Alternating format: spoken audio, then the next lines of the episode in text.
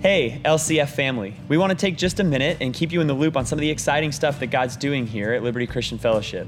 If you've been in any of our services since school's been back in session, you've probably noticed that there are a few more people around on Sunday mornings.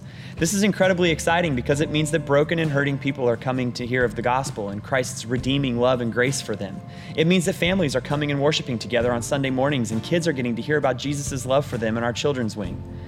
At the same time, it's creating some growth problems and tensions for us.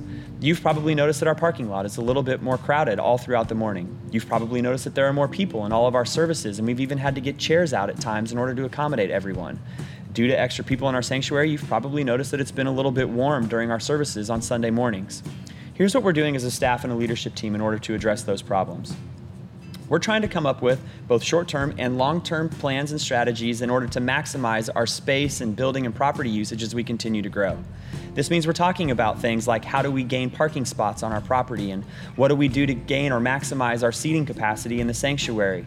How do we create a cool and, and welcoming and comforting environment in our sanctuary so that when people come to worship, they don't have to be hot and fanning themselves the whole time?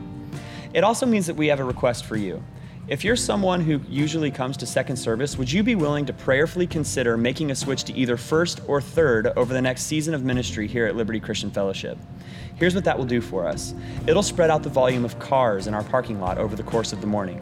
It'll also spread out the volume of people in our sanctuary over the course of the morning, meaning that it won't get so hot in each of our services.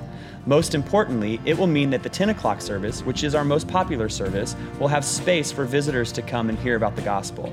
10 o'clock is where we get the bulk of our visitors. We understand that it's our most appealing service, but we want there to be space for new people to be able to come into our community of believers and hear about Jesus Christ. We're really excited about everything that God is doing here at Liberty Christian Fellowship. We're incredibly thankful for all of you and the way that you make this a welcoming and inviting environment for people to come and hear about the gospel. And we look forward to continuing to walk alongside with you and partner with you in sharing the gospel here in Liberty and in the Northland and to the ends of the earth.